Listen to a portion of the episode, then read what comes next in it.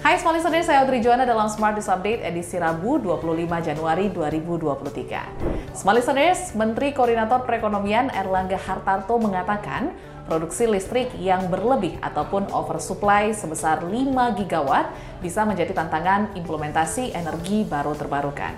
Erlangga mengatakan jika diperlukan dan juga dilakukan semakin banyak diversifikasi, maka oversupply listrik akan semakin meningkat. Erlangga mengatakan ketahanan energi menjadi salah satu fokus untuk mewujudkan perubahan iklim dan mewujudkan ekonomi hijau di tahun 2030 dan net zero emission di tahun 2060 atau lebih cepat. Berita selanjutnya, Kepala Badan Otorita Ibu Kota Negara Nusantara Bambang Susantono mengatakan pihaknya telah menerima banyak letter of intent dari perusahaan swasta yang tertarik untuk berinvestasi di IKN Nusantara. Menurutnya ada lebih dari 70 perusahaan swasta yang siap mengantri untuk bisa masuk ke proyek IKN.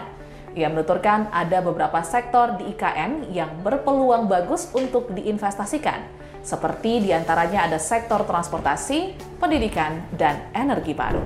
Berita terakhir, Direktorat Lalu Lintas Polda Metro Jaya mengusulkan tarif parkir kendaraan bermotor dibuat lebih mahal untuk mengatasi kemacetan di Jakarta.